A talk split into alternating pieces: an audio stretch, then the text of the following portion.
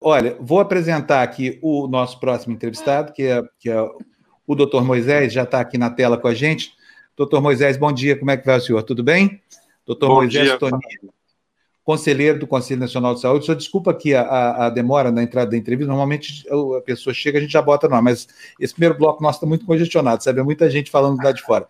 E eu vou deixar, eu vou, eu vou sair da, da, da reunião aqui, Vou, de, vou fazer a primeira pergunta, vou sair, vou deixar o Euler e a Juliana conduzindo a roda aí, tá bom? O Euler que também está esperando aqui do lado de fora. Então, bem-vindo ao senhor. Primeira coisa, o, o, CNS divulgou uma carta, o Conselho Nacional de Saúde divulgou uma carta no fim do mês passado, uma carta muito crítica à política do governo para a pandemia. De lá para cá, além de nada ter mudado para melhor, ainda piorou. Nós temos hoje um ministro que é meio, sei lá, catatônico, não sei que diabo de coisa está acontecendo com ele, mas ele não, não acorda para ver a realidade do país. E, enfim, quando fala é pior do que quando fica calado, né?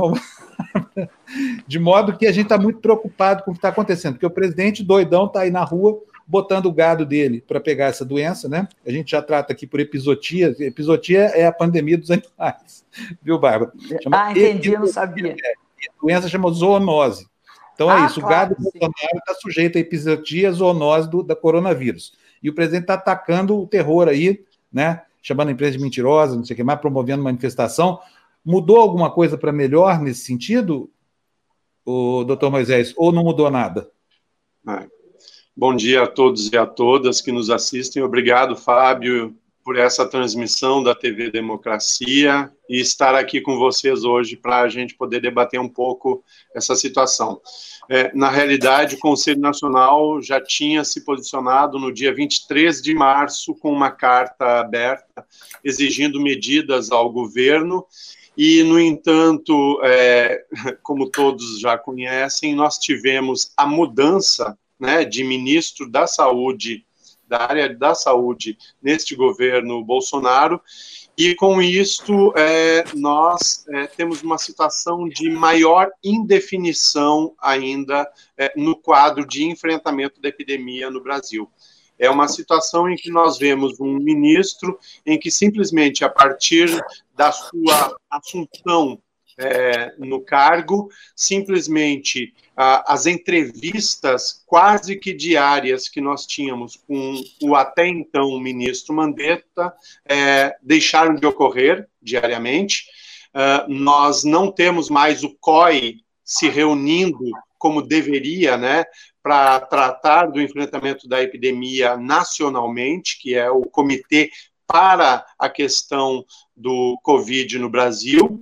E, além de tudo, há um silêncio muito grande no Ministério da Saúde nesse exato momento, que nos deixa numa situação extremamente desconfortável e preocupados, porque a, a epidemia avança após as sinalizações irresponsáveis do presidente, é, dizendo para a população que pudesse sair e, de certa forma, diminuindo as medidas de restrição né, social, de isolamento social no Brasil.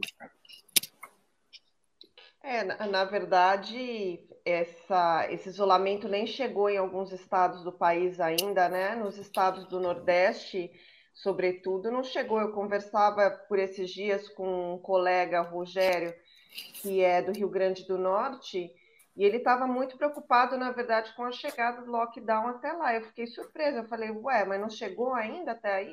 Ele falou que não. Então, acredito que é, é, desculpa, teremos só ainda falar. mais complicações, né, Moisés? Chegou no Maranhão, né? Chegou no Maranhão. Na Maranhão capital. Tá lockdown. É, na, na capital. capital. É. é. Nós, Juliana, nós temos alguns é, estados, mas principalmente capitais, né? Já, já começa a ter o um movimento de lockdown para que alguns estados inteiros é, comecem a adotar medidas ainda mais é, severas com relação ao isolamento social.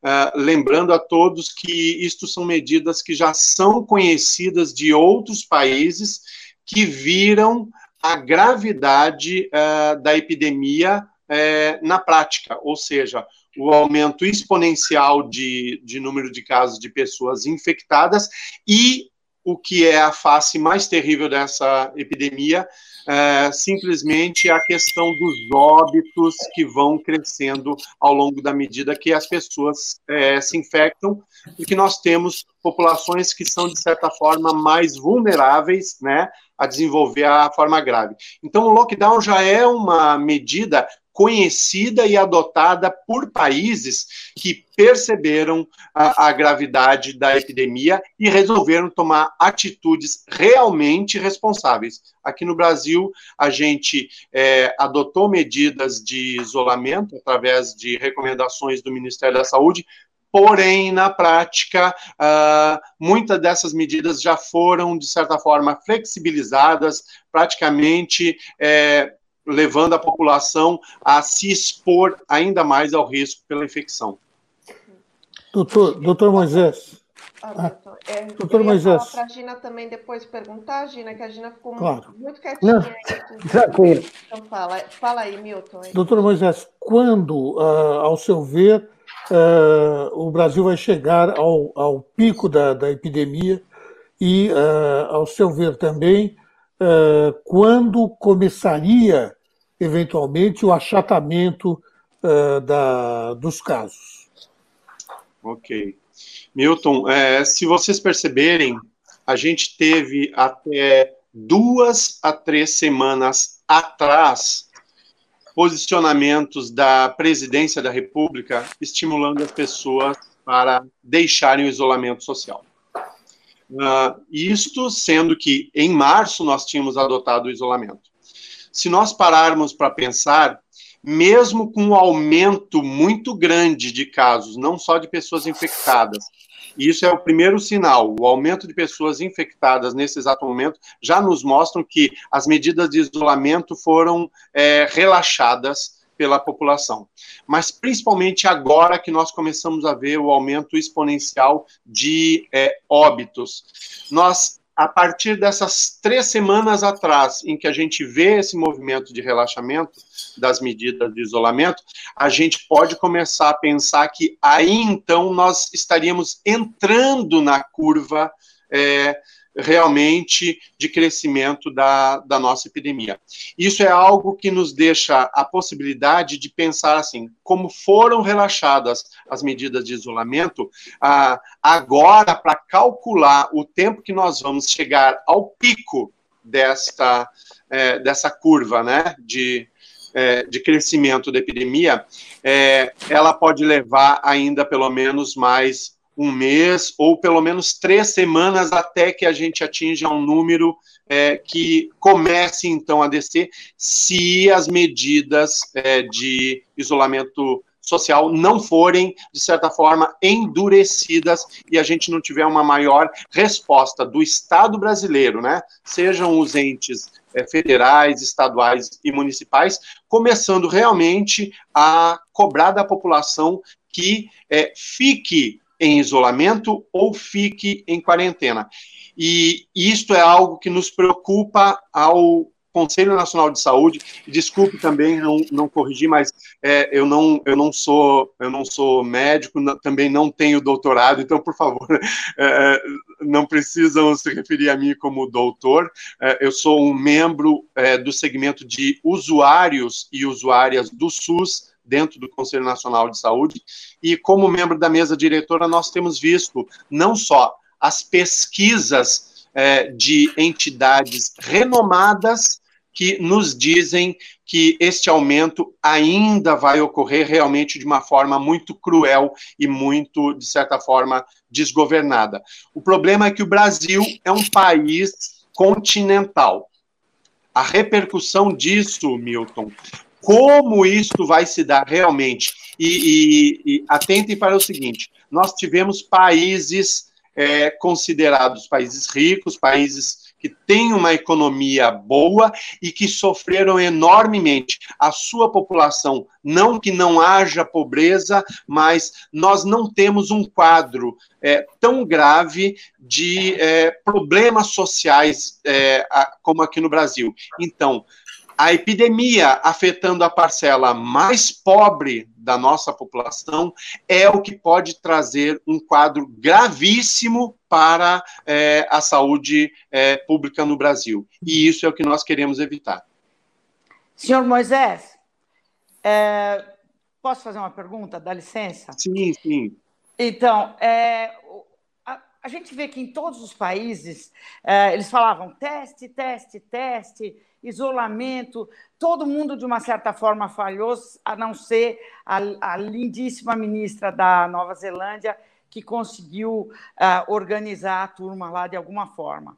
Uh, no resto do mundo, houve falhas uh, de todos os lados. A Inglaterra, os Estados Unidos, é coisa que a gente nunca imaginaria é, que pudesse acontecer, aconteceu.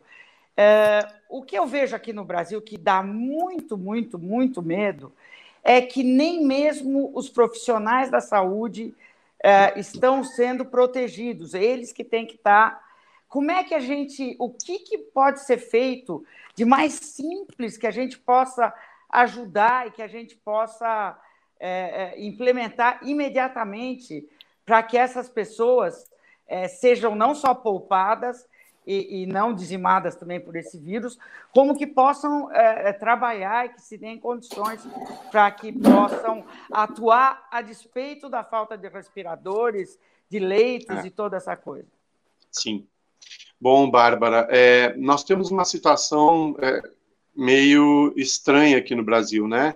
À medida que os casos começam a aumentar, é, são como, são, é, essa situação é como cuidados paliativos, que são os cuidados para a terminalidade de pacientes que, são, que possuem, é, de certa forma, doenças crônico-degenerativas. Ou seja, à medida que a doença avança, nós precisamos de mais cuidados é, sendo desenvolvidos. Então, para o combate da epidemia, à medida que se desenvolvem, é, de certa forma, é, o número de casos e o número de óbitos, a gente teria que ter um acirramento, um aumento é, de medidas por parte do governo, né, uh, para combater uh, a epidemia. No entanto, se vocês notarem, é, uh, nós temos créditos extraordinários que foram, de certa forma, é, aprovados no Congresso e ainda não chegaram para, o, para a saúde pública no Brasil.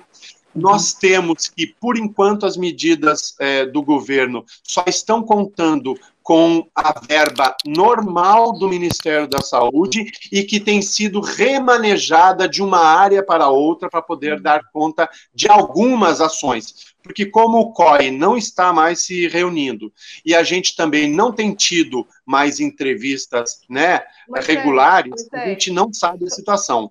O, o que acontece, Bárbara, é que os profissionais de saúde não estão recebendo aquelas medidas que a gente orientou o Ministério a adotar como os EPIs, os equipamentos de proteção individual, que para o setor saúde são específicos, necessários e fundamentais para que eles não sejam atingidos pelo, pelo vírus dessa forma como está sendo o Brasil. O Brasil pode ser o país em que os trabalhadores e trabalhadoras mais sejam afetados negativamente e venham a morrer por causa do vírus é, corona.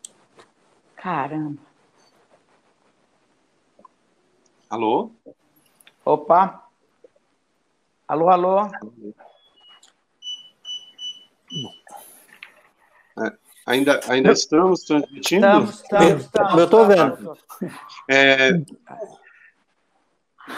Então, de, oh, eu. Ah, é, ah quem, voltamos. Quem caiu foi a Ju, esse é o problema. É. Eu, é, eu, mediano. Essa é a, a, a, a, briga pela banda da, da internet, né? A gente acaba ficando hum. prejudicado aqui na, sim, sim. na sala da manhã quando as pessoas começam a navegar, né? Ô, William, pergunta você que a Gina é, tirando Tá, eu, eu, eu, tenho uma. Primeiro, é assim, é, concordando que o Brasil tem aí particularidades conforme o Estado, porque isso varia para o número de mortes, é, período em que entrou na quarentena, no caso de Brasília, por exemplo, entrou uma semana, dez dias antes dos demais estados. É, o que angustia um pouco, é, isso é um pouco da minha pergunta, o que me angustia um pouco é que o critério para o relaxamento, para o desconfinamento, digamos assim, está sendo é, meramente temporal. Eu leio é, que os critérios adotados aí em outros países são todos técnicos, científicos, é uma queda, uma sequência de dia X, é uma queda de casos, é uma queda de mortes, é uma queda de leitos de UTI, enfim, aqui o critério está sendo absolutamente técnico. Olha, a próxima semana, é a próxima semana, eu, é, eu queria que o senhor comentasse um pouco sobre isso, sobre a necessidade de especificação técnica para deixar o confinamento. É. Uh, Weiler, você abordou uma situação é, bastante constrangedora para nós. Infelizmente, como todos vocês já devem ter debatido um pouco, no, o Brasil começou a adotar algumas posições fundamentalistas. Uh, todo mundo sabe das teorias terraplanistas que estão rolando no Planalto Central e que faz com que uh, haja um descrédito deste governo, especificamente, por medidas que são é, comprovadas cientificamente, com evidências científicas. Então, assim, se vocês notarem, uh, o Ministério da Saúde ainda era, até pouco tempo, um dos nossos bastiões de seguir o rigor científico até certo ponto, para que a gente pudesse adotar a, as melhores medidas necessárias. Mas é importante isso que você tem falado, porque nós temos instituições como a Fiocruz, a instituições renomadas de pesquisa que já deram, inclusive, projeções sobre a epidemia no Brasil, uh, e mostrando que se a gente não é, ampliar essas medidas, se a gente não aprimorar elas, ou realmente o Estado, né, a, aí a, a saber, a União, estados e municípios, se não implementar essas medidas realmente, nós não estamos falando dessas medidas que estão postas e cada um gestor é, ou gestora, na sua autonomia, tem a liberdade de afrouxar ou é, acirrar as medidas. Eu, eu falo, por exemplo, é, nesse momento, de Salvador, na Bahia. Nós temos um governo local, municipal, que, de certa forma, criou é, boas práticas para é, a questão do isolamento social na cidade, como exigir das pessoas máscaras nos ônibus coletivos, porque alguns trabalhadores e trabalhadoras continuam precisando sair. Ah, então, nos transportes públicos, né, coletivos, a exigência de máscara ou o ou então a pessoa não entra nesses lugares. Nós tivemos fechamento de praias, por exemplo. Uh, nós tivemos fechamento do comércio, mas uh, você tem razão numa questão, Velho. É, aqui em Salvador, a gente já nota, por exemplo, em bairros de periferia, nós temos as pessoas voltando a uma normalidade de, por exemplo, fazer o seu churrasco, uh, tomar bebida com os amigos, na rua, na frente de casa, chamando todo mundo, uh, bater bola na rua, uh, e eu tenho visto isso nos poucos momentos em que eu saí para fazer alguma coisa extremamente necessária, como farmácia ou mercado, e eu vi com horror que a gente não está tendo campanhas educativas para a população, de maneira que eles percebam a gravidade é, é, da situação e que realmente, se a gente afrouxar por conta própria, cada um se cada um nesse momento usar da sua consciência, infelizmente nós temos uma questão que é qual o nível de informação que chega à nossa população.